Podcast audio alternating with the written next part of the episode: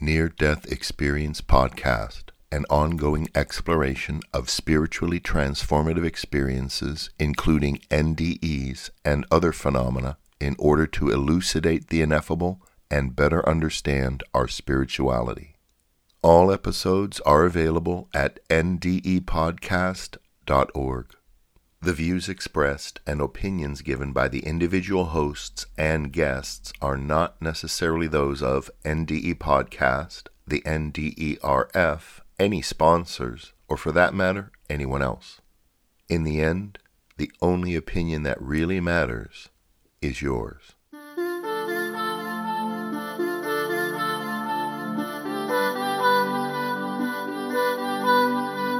Near-Death Experience Podcast, item number 387, April 28th, 2022. Listener questions from April 2022, part 2 of 2 parts. This episode picks up right where Chaz left off with listener questions back on item 386. Before we get to the questions and answers, I want to make a brief announcement. When I took over the podcast, I said that I wanted to release the 19 episodes that are available on Patreon for those who support the podcast. I want to make them available to everyone. And I said back then, I wanted to do this because I did not feel right charging people to listen to the show. And that is not a slam on Chaz or anyone else who charges for their podcast or for extra episodes of their podcast. This is just the way I personally feel about the knowledge from these episodes, and I just don't feel right charging people for them. I actually feel like this is part of what I'm here to do, and I know that Chaz feels like this is a big part of what he's supposed to do while he's here. For those of you who have contributed on Patreon and continue to do so, we thank you ever so deeply, because it takes money to keep this show going, to keep the website up, for production costs, and you guys keep it going by donating to us, and thank you for that. So look for those 19 episodes to start being released in May. And now, let's listen to Chaz's answers to the listener questions. Welcome to Near-Death Experience Podcast, the official source of audio accounts for the Near-Death Experience Research Foundation. I am Chaz Hathaway, author of Life in the Spirit World, What Near-Death Experiences May Teach About Life on the Other Side, and the music album Home, both of which can be found on our website, ndepodcast.org or neardeathexperiencepodcast.org. Okay, so here we go. He goes on and says, Ghosts, what are your thoughts on spirits remaining on earth and not moving on, and why? Okay, I'm going to address that before the second half of that question. This is one I have wrestled with, and I think for a number of reasons. In my religious background, which I do believe in my religious tradition, I am a member of the Church of Jesus Christ of Latter-day Saints. We believe, and I'm just saying this as a preamble to my own thoughts on ghosts and so forth, we believe that prior to coming to earth, we as spirits living in the presence of our Father, God, He, extended this plan to us and suggested to us this plan for life that would include his Son, Jesus Christ, coming, atoning for our sins so that we could repent and return to him and so forth. So it would be possible for us to return to him despite having not the ability to live a perfect life, which we don't have that ability. We're born in a broken world, and we're going to do some cruel things, we're going to make mistakes and so forth. Anyway, the point is he would send his son to atone for us so that it would be possible for us to learn what we came here to learn, experience what we came to experience, and then when we return, we could return to his presence without necessarily being tainted by our sins because of Christ's sacrifice for us. Okay, now in that pre-earth experience of all the spirits of God, the children of God as spirits, being in his presence, there were some who rejected that plan. And you might say that Satan, the devil, at the time, I think Lucifer is the name we often refer to, whatever name he was using, but the devil at the time was among those spirits, and he was kind of a ringleader of these people who rejected the plan of sending Jesus Christ.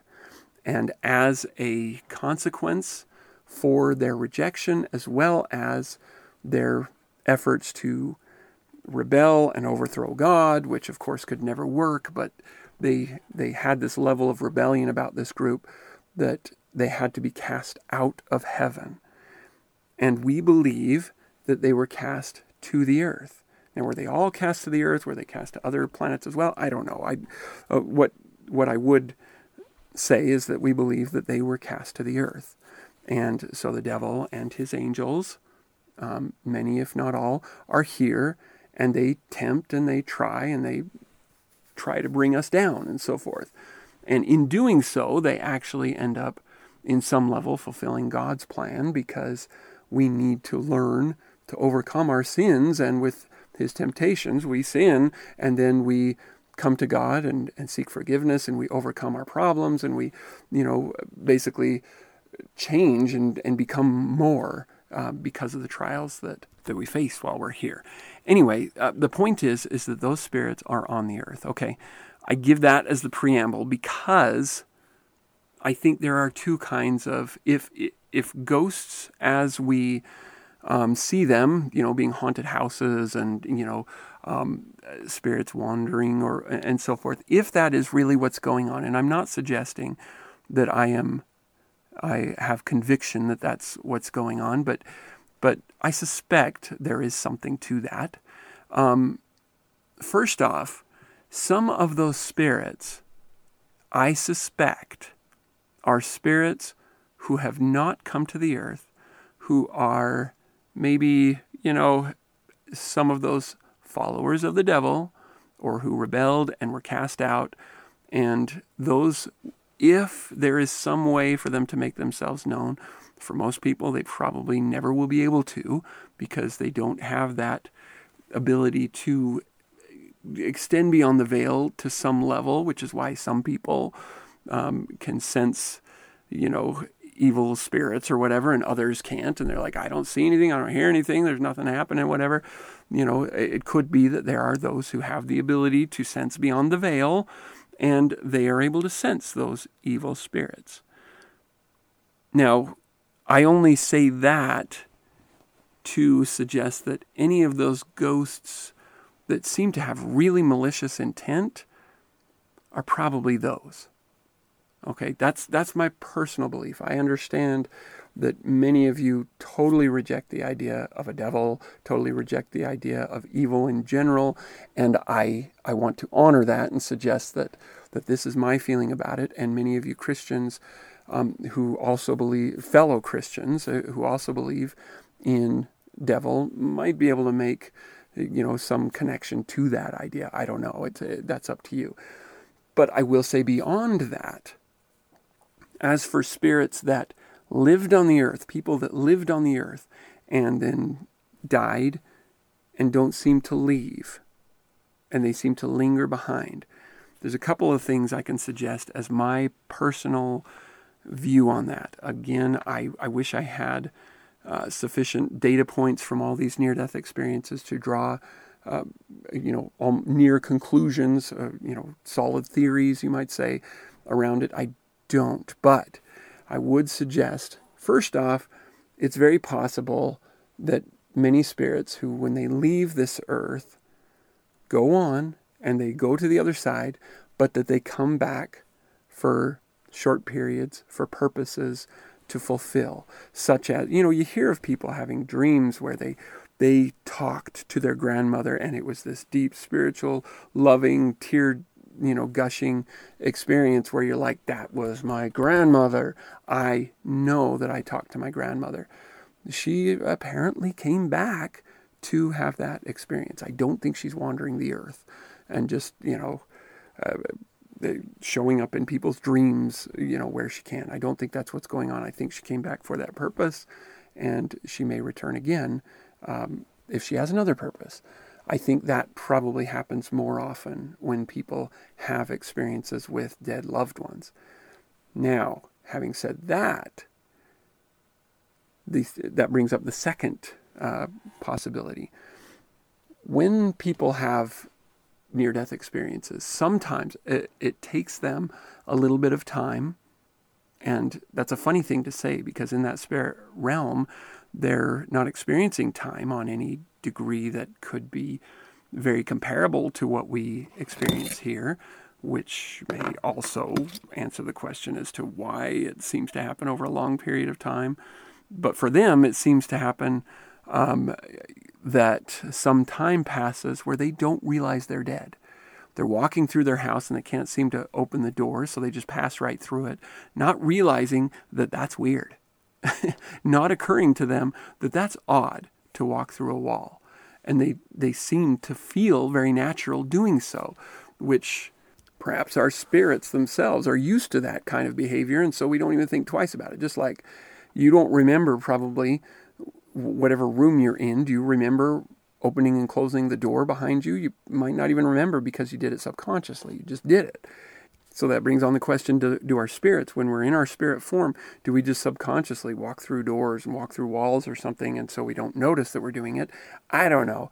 I just bring that up because sometimes people will have a time while they are, have left their body, that they try to go home, and then they find, go here and start doing things thinking that they're still alive, before it occurs to them, wait a minute, I should be looking for a light.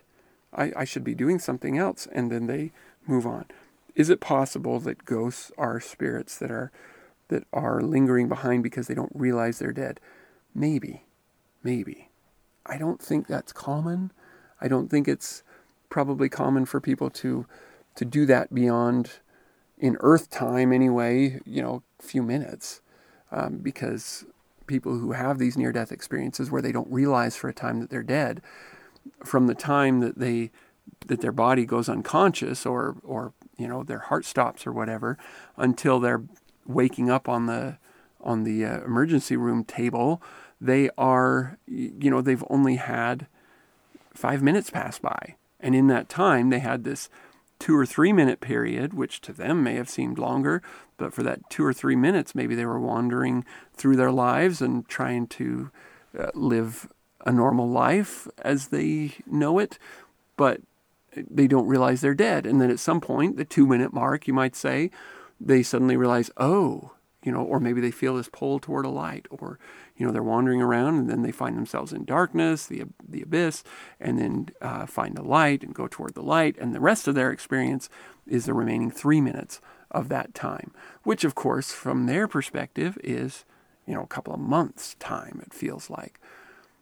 So if they had 2 minutes of being a wandering spirit, if you will, then how does that explain, people who seem to wander for years in Earth's time? I don't know. It doesn't really compute. You would think at some point they would catch on. Maybe they don't. Maybe they do. Maybe it's somebody who has such drive for what they're doing in life. Their work is so all-consuming to them that maybe it takes longer for them to realize that they have died. I don't know. I wouldn't give that as a speculation, what I suspect to be the case, but I would give it as a possibility. Okay, let's jump to the second half of that question. He asks, what are your thoughts of spirits remaining on Earth and not moving on, and why? And then he says, why isn't it binary? We live on Earth or in the spirit world away from the Earth? Okay, that brings on a really interesting discussion, which I will try not to drive too long, because we're nearly an hour in.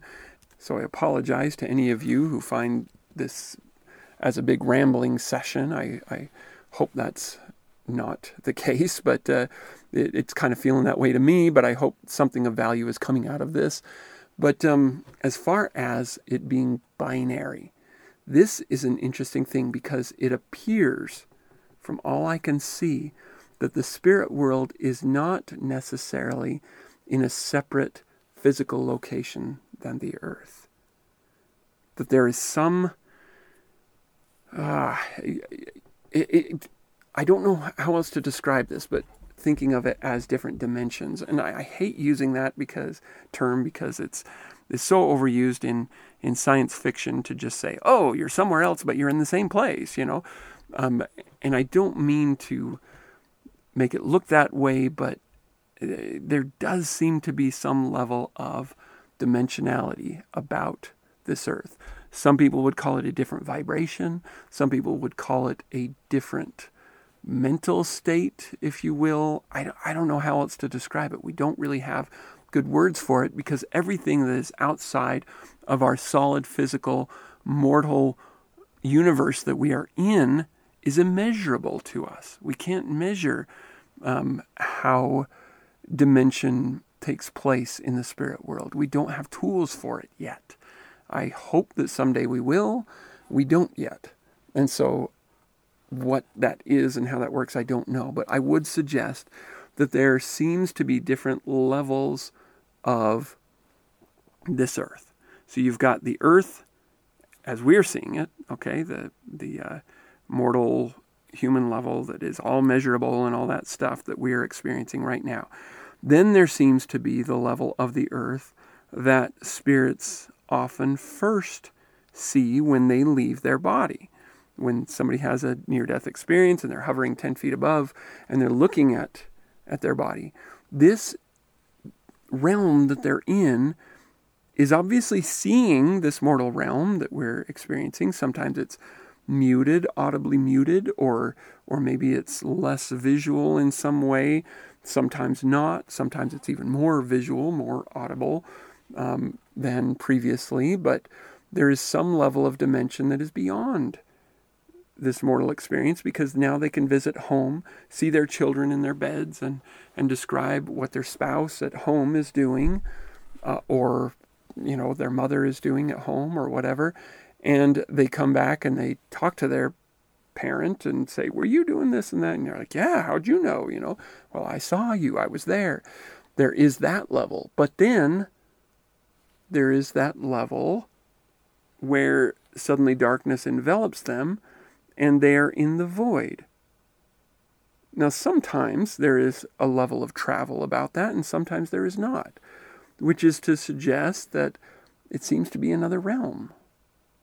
And then there is another realm where there is light and there is landscape and there is you know, an entirely additional universe, you might say, to be explored, which many people explore in their near-death experience. So, you know, and then of course there's that realm that is just seems to be pure light, pure intelligence, pure love and perfection and everything, and the whole universe seems to be in this light.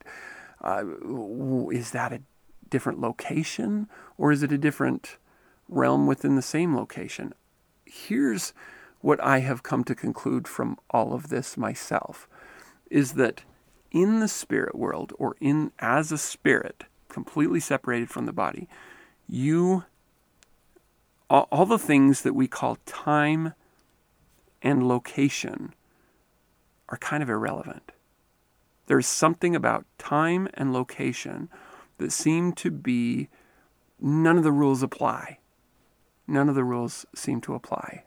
That do here, because they can travel instant distances without any time passing, and then time can pass, you know, infinitely, either in a moment or over a long period of time, no time passing at all. It's like they're irrelevant, this time and distance thing. And in fact, you can have multiple things going on at once, seemingly in different locations. This multi-attentional aspect of people's near-death experiences suggests that you can be both here and there, and you know, just based on where your focus is at any given time is where your attention lies. So you know, that suggests location is kind of irrelevant on the other side. So is time. Now, that location aspect often gets overlooked simply because time is so much more obviously bent, because in the 30 seconds that you're out, you have this 5-year experience on the other side, or what feels like 5 years on the other side. That becomes very obvious to us. And we talk about location as I went through this tunnel, and then I went to this place, and I flew, you know, whatever, and so forth. But where are you actually going? I mean, if you fly away from the earth, as many seem to do, and then fly past the stars, did you go past Vega, maybe? Did you, you know, the stars in the Big Dipper? Did you pass one of the, you know, what are we talking in terms of location? And I get the impression that location is not really a thing, or at least it doesn't apply in the same way. The same rules don't apply. So I say that because the binary aspect of living on earth or in the spirit world, it seems to break down the moment the spirit is out of the body. And because of that, many people who have that crack in the veil, maybe because of after effects of near-death experience or something like that, will sometimes have leaks into the spirit world. They'll see something, they'll have dreams, or they'll, you know, whatever, that make it feel very non-binary. This, you know, either they're on earth or they're in the spirit world. I'm not sure it is binary on the other side. But on the earth, here in our mortal form, especially if we are very earthbound, which is to say we don't have that crack in the veil, we don't have memories of any kind, haven't had any massive spiritually transformative experiences, it feels very binary, which would suggest to me that it's only binary here. It is not binary there. Now, that may not seem to make sense, but neither does not having time seem to make sense here, because we're bound by time here. Okay, I'm sure I confused you more than I helped, but let's go on to the next question. What's your personal favorite NDE story? Oh my goodness, I don't know if I can say a favorite. There are so many things that just deeply touch me. Some of them include Betty Eady's experience. That's the first book I always point people to, just because it was one of the first NDE stories that I read, and one that gave such detail and so forth, because her first experience, as a Christian, it's what I want to experience, you might say. Her first experience going to the other side beyond the void. You know, when she goes to the light, she splashes out into the light, and she is face to face with Jesus. And she knows him. She remembers him from before coming to earth. She knows him. He is a dear friend of hers, a dearest friend ever kind of thing, you know, BFFs, you know. And she has this loving, warm embrace with him that is beyond anything that, you know, I just, I love that. And then there is Sharon Milliman's experience of, and I apologize to these individuals if I'm mixing up who had the different experiences, because I've heard so many, and I do document them, but short of bringing them up and getting very precise about this, she has this experience where she is speaking with God, sitting on a bench, talking with him, having this beautiful, loving conversation with him, God the Father. And she had encountered Jesus as well, but she's talking with God. And he's just got this beautiful, you know, curly hair she describes, looking just like the picture of Jesus that was drawn by Akiana Kramarik, and I hope I'm saying that right, but this masterpiece that she drew, Sharon describes God as looking like that.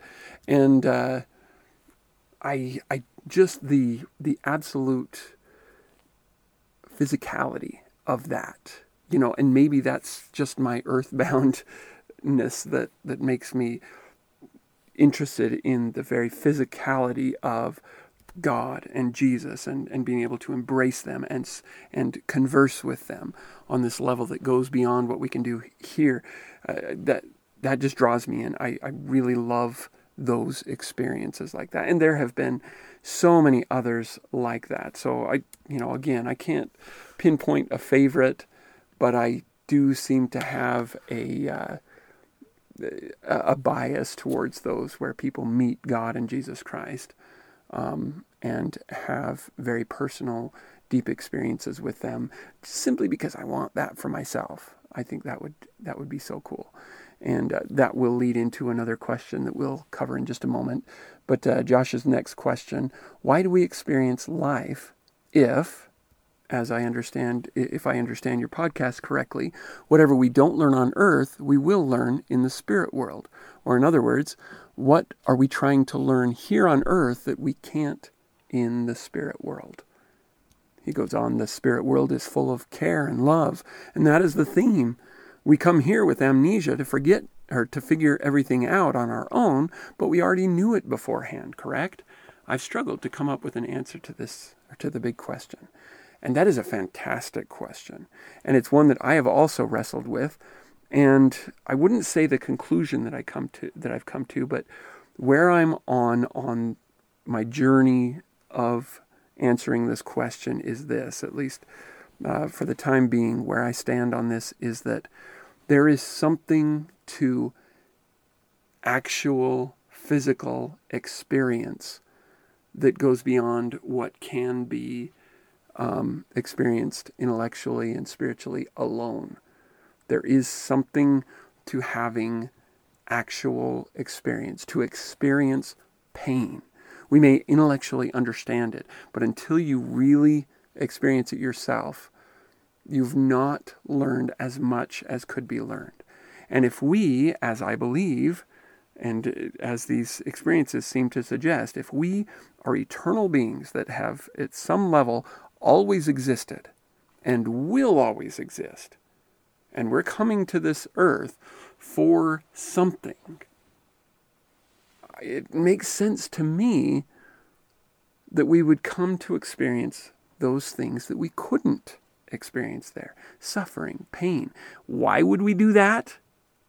Simply because there are deeper, eternal lessons that are found in the experience, in the capacity for a deeper compassion, deeper love that comes from suffering and from helping others through suffering, from seeing suffering and seeking to heal it, and all these things that we're doing in our lives, and in the meantime just trying to survive day by day.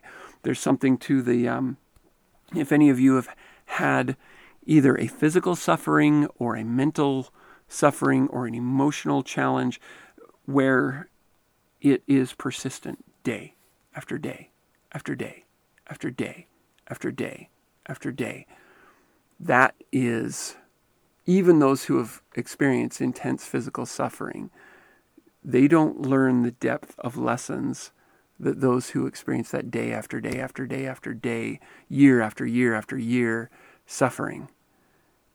Or, for that matter, service.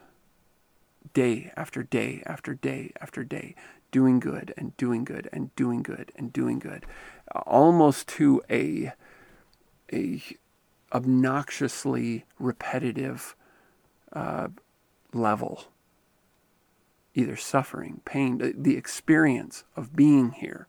It feels often it feels like we sometimes just have a hammer hitting you over and over, and it just won't stop. Whatever that suffering is for you, that is something that you could not fully learn, whatever it is that you're to learn from it. I think some of it we'll learn here, some of it we'll learn in the retrospect of the eternities and so forth, but you could not fully learn it at the level that you will learn it by coming here without that experience of coming and experiencing it. So is that to say we're here to learn suffering? I think that's a small part of it.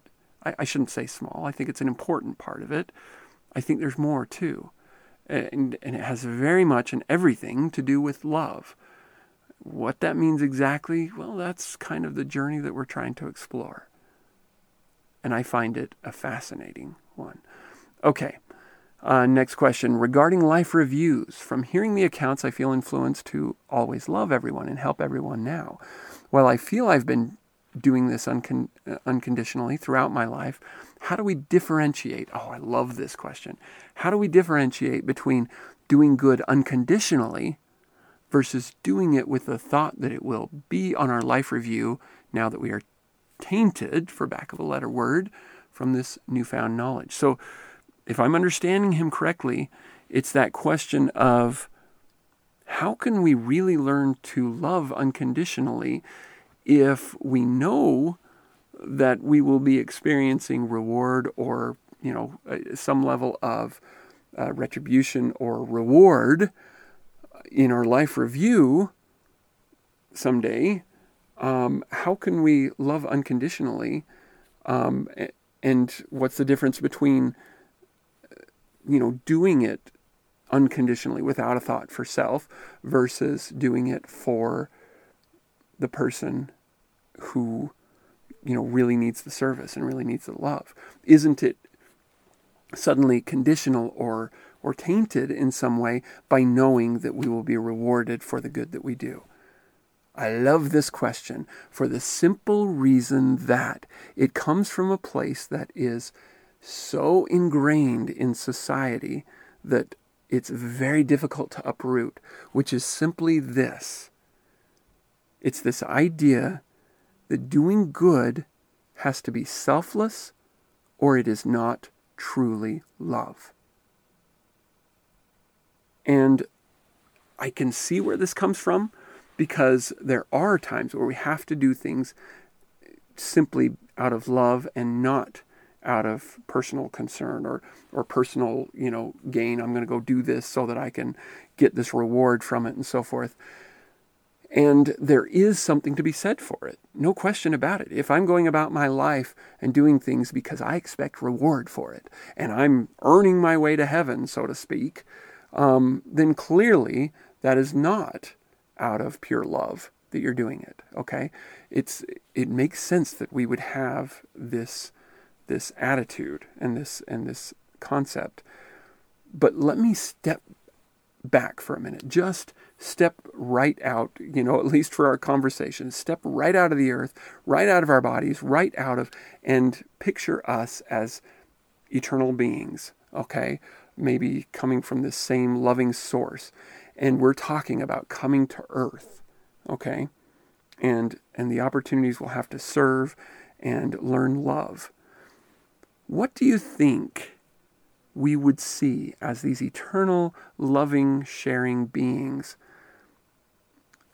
What would we see as harm in there being a situation where we are doing an act of love because we love the person and also know that we will be rewarded for that act of love? I think, and I strongly suspect this, I suspect that the greater act of love than doing it simply out of pure, absolute selflessness, nothing of consideration for oneself, even greater than that, is doing it as an act of love for the person and an act of love for self. To me, in some sense, that doubles the amount of love that is experienced, learned, whatever. Now, that's not to say that it is less to serve out of, you know, pure selfless intent. That is definitely greater than doing something out of purely selfish motives. But is it really selfish to do a loving act for someone with part of the intent being because I know I'll feel good for this, I know what it will encourage me to be, and so forth? Honestly, I feel like if it's not a joint act of love, then we're kind of missing out. Now, there's a balance there. You don't want it to be mostly selfish. You don't want it to be completely self-centered. If it is, you missed half of the opportunity right there. But if it is fully, entirely out of love for them, and fully, entirely out of a love for yourself, because you know you will grow from it and progress, and you will be something greater for having done this thing, that's a greater act of love.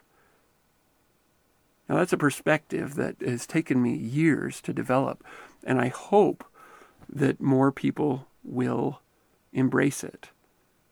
Don't think that doing something out of a, recognition that this will feel good someday is a reason not to do it, especially.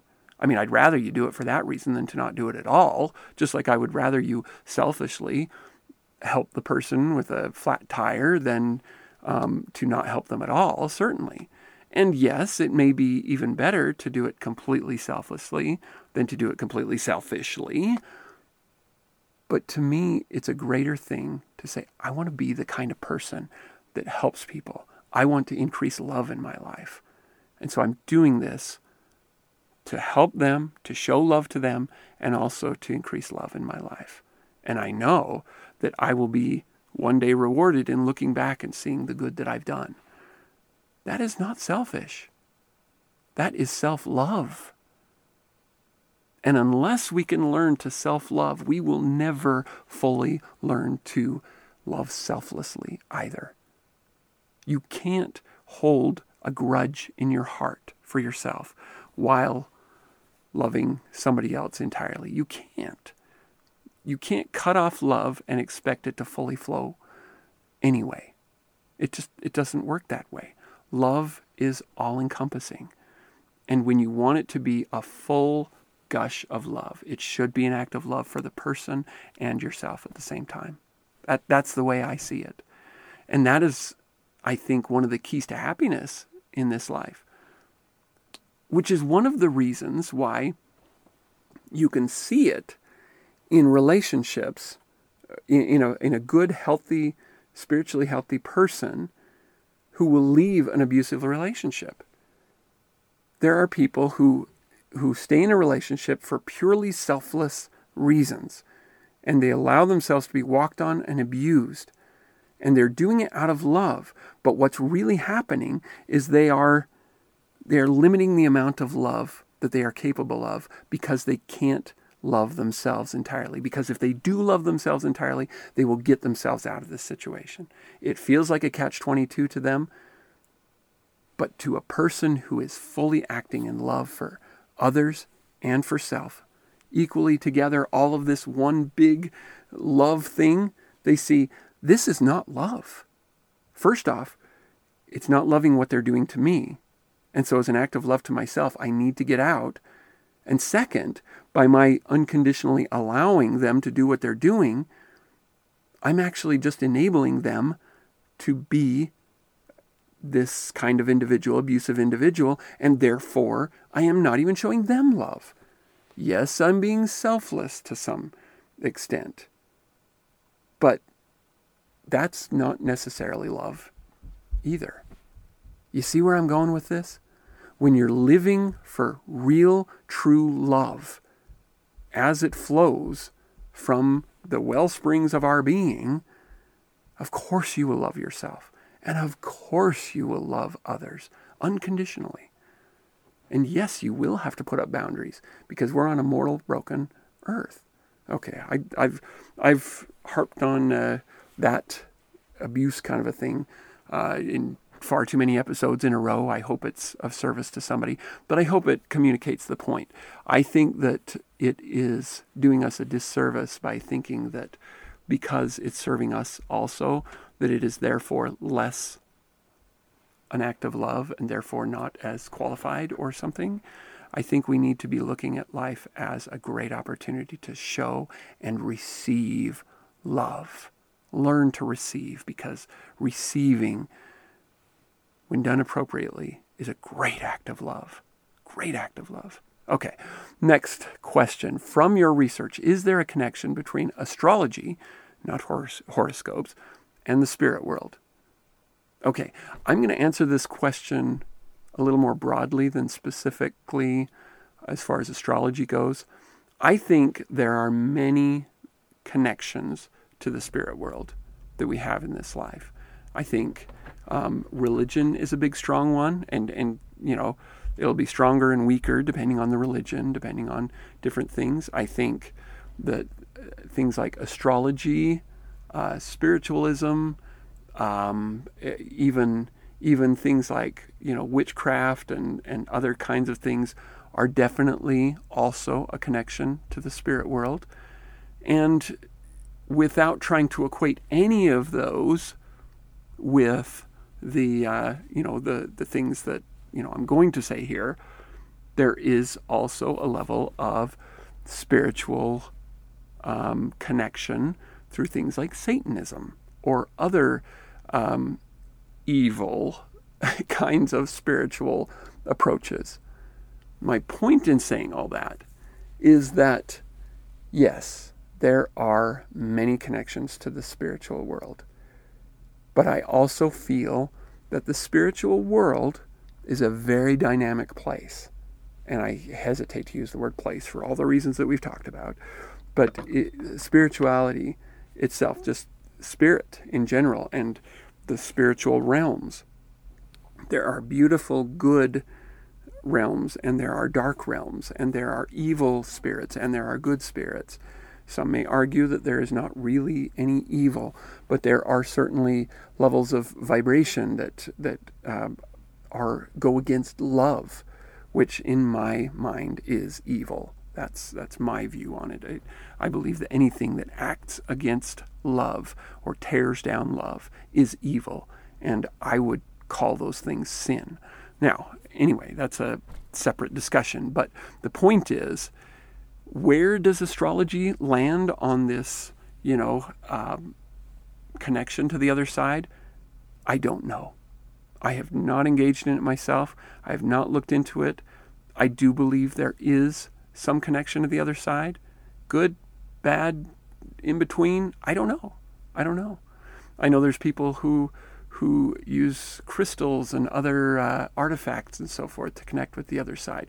Within my own religion, there are artifacts and so forth discussed in Scripture, be they, you know, be they actual physical scriptures or, you know, things like seer stones and so forth.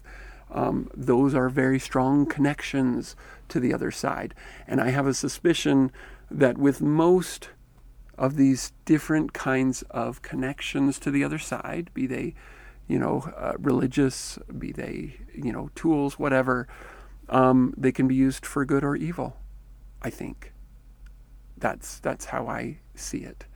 And if there are artifacts or whatever that open a connection to the other side specific to darker realms, well, don't be surprised if it leads to some pretty dark experiences. I don't mean to say by any of that astrology fits that. What I'm trying to say is that I don't know enough about astrology personally. I'm sure that there are plenty of listeners that could fill in more details on how to use astrology for good. I have no experience with it.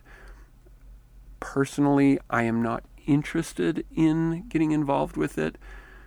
And I'll admit it's very much because of my own personal biases, because of my religious background. Yes, I admit that. There are spiritual things that I will not embark in as a Christian.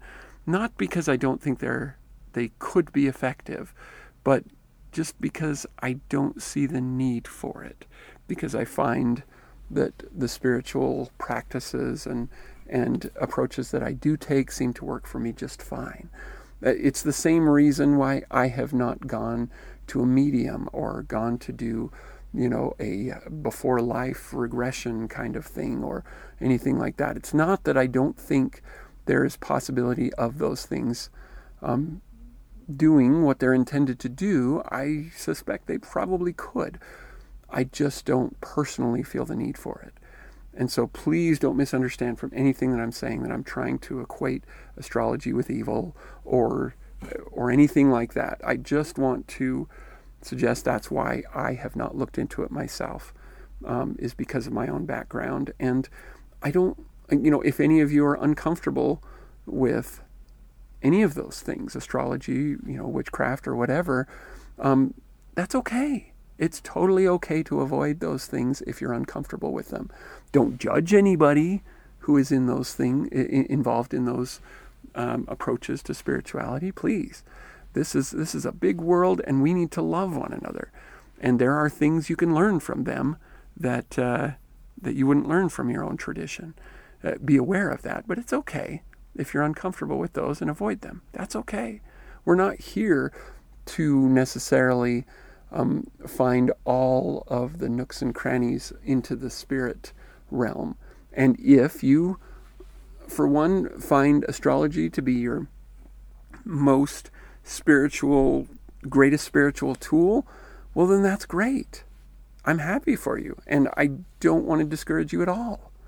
So, you know, that's my feeling about the whole thing. I just wanted to lay that out to kind of throw my chips out and say, well, this is where I stand on it, and I don't want to come across as judging anyone for their beliefs and so forth. I just don't know enough about most of those beliefs to have any strong views on them as to, you know, where they stand and what level of spirituality they point toward. I just don't know. So anyway, next question. Does the life we choose on earth follow a timeline?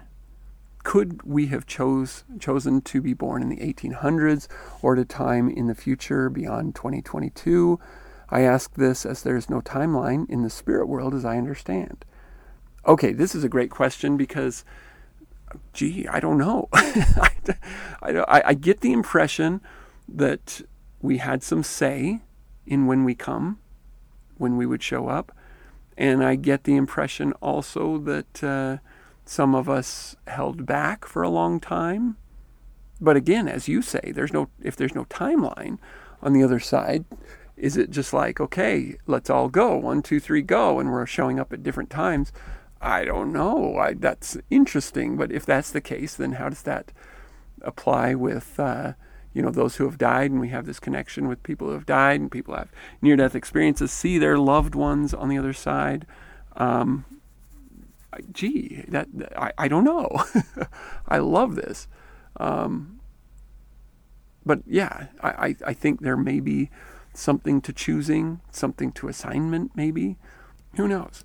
Okay, next question, and this is a multifaceted question. Why do you think some people see Jesus and some see God during a near-death experience? When we pray, is there a proper chain of command for communication?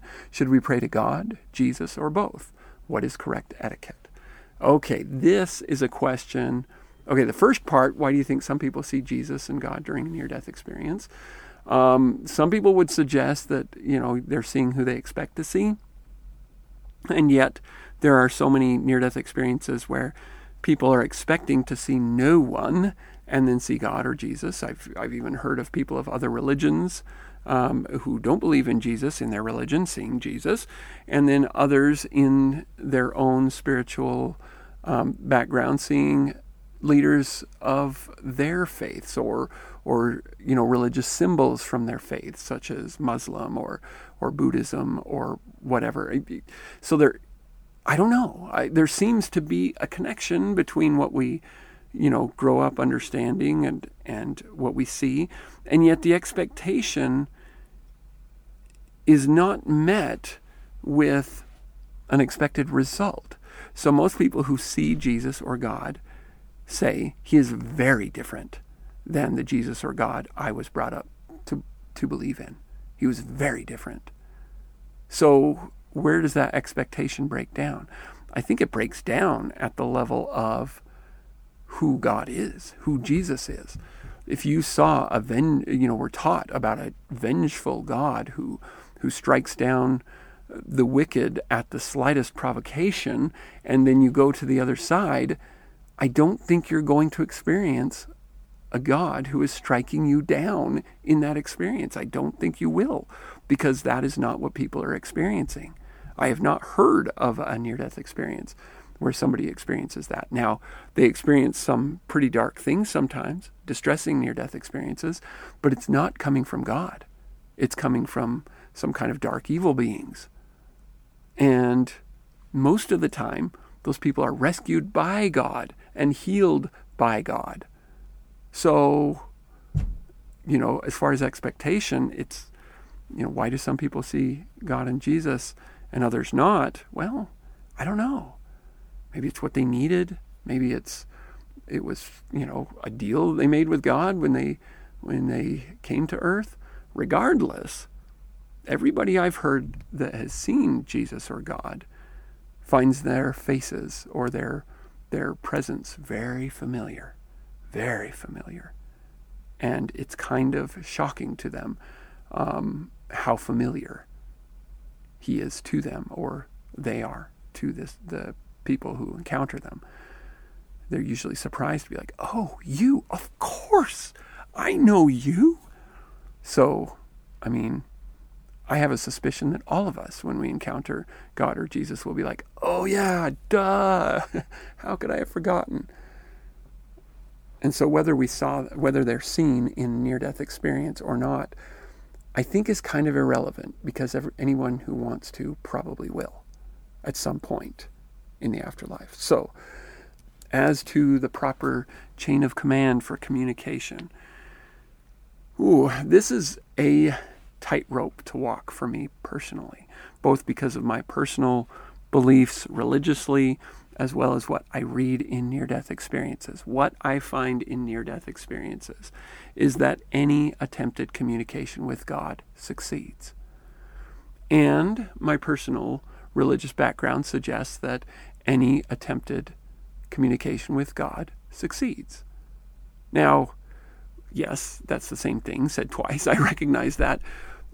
But at the same time, too, in my religious background, there's this idea that I do believe in, that technically our prayers go to God through Jesus Christ, which is why you will often hear people in my faith say in their prayers in the name of Jesus Christ, amen, because they're saying, you know, we recognize that our way to the Father is through Jesus Christ, and I stand by that. But that is not to suggest that any attempt at communication with God is, you know, oh, you didn't do it right, you didn't say it right, you didn't get the right words in. That's not how God works. That's not at all how he works.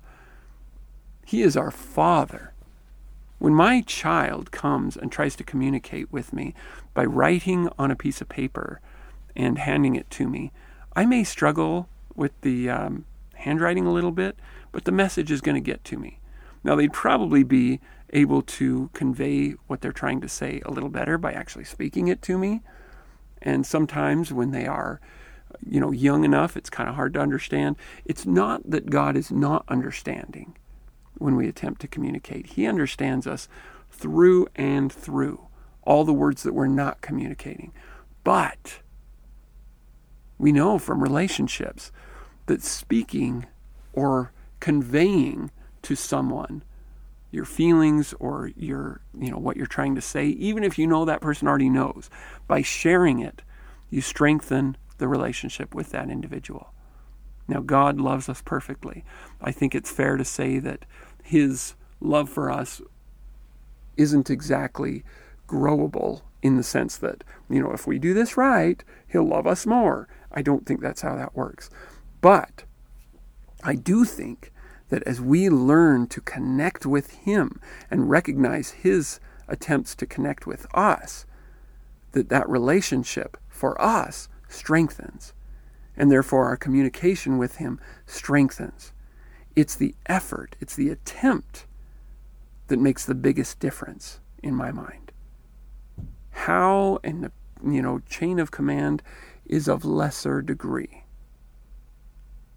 I think that we can find value in a certain level of ritual about our prayers, about our meditation, and so forth. and having, you know, a method to how we pray and so forth can be beneficial for a number of reasons. One, it helps focus the mind quickly. For me, I have a meditation chair. It's just the most comfortable chair in the house, and I sit in it and I turn on some soft background music or sounds, something like that, because what happens when I do that, I sit down, turn on the thing, or I turn on the thing and then sit down, I can enter this meditative state in a very short period of time. Within 30 seconds, I'm feeling pretty deep.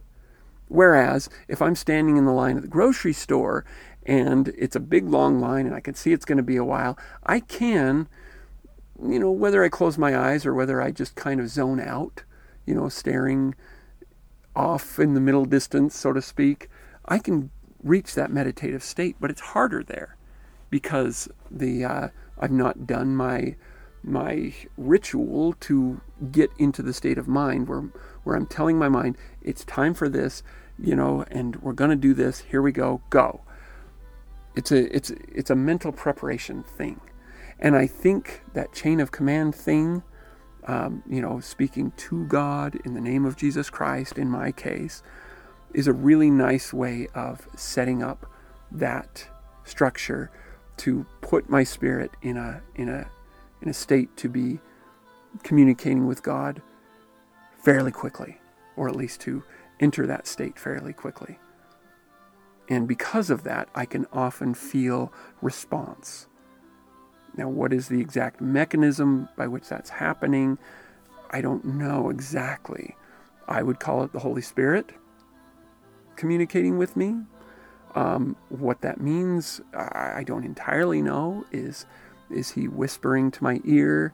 Is there, you know, this channel open to the heavens? You know, what's the mechanics? I don't know exactly. I just know that God hears my prayers always, and when I'm in the right frame of mind, I can sometimes hear a response, and it's always very meaningful when that takes place. So I would suggest the effort is the biggest thing. The ritual can help. The chain of command can help. And, you know, who we're praying to, I personally feel a greater connection to God and encourage people to speak to God. Some people speak to Jesus, and I think that's beautiful. And if that is a more meaningful experience for you, do it. Do it.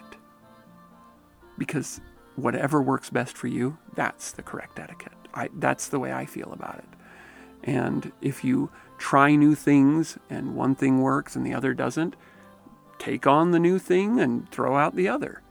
You know, whatever's working to better your relationship with God, use it. Use it. It's the effort that really matters, and the striving. Time can be a valuable tool in communicating with God. If you are used to praying for 30 seconds, like you would over a, you know, saying grace over dinner, try a 15-minute prayer. It gets pretty deep. You could even try the method of finding a good quiet location and deciding, I'm not going to stop praying until I've at least shed some tears. If I haven't shed some tears, I will keep going until I've shed some tears. That can be a way of making a deep emotional connection with God and opening some channels and so forth within yourself. So anyway, that is a huge podcast. I just looked at the time. I have gone for almost an hour and 40 minutes. I apologize for you who have limited time, but I wanted to answer all these questions, and you can see now why I could not answer them in a single, you know, email. But I did want to share these answers. And I totally understand if there are those of you who shut it off early because it took so long. Those of you who have listened to the end, my goodness, thank you. You're the diehards, if you will. But I just want to say I am so grateful for this opportunity to do this. And I'm so thankful to all of you. So thank you again, all of you, for listening.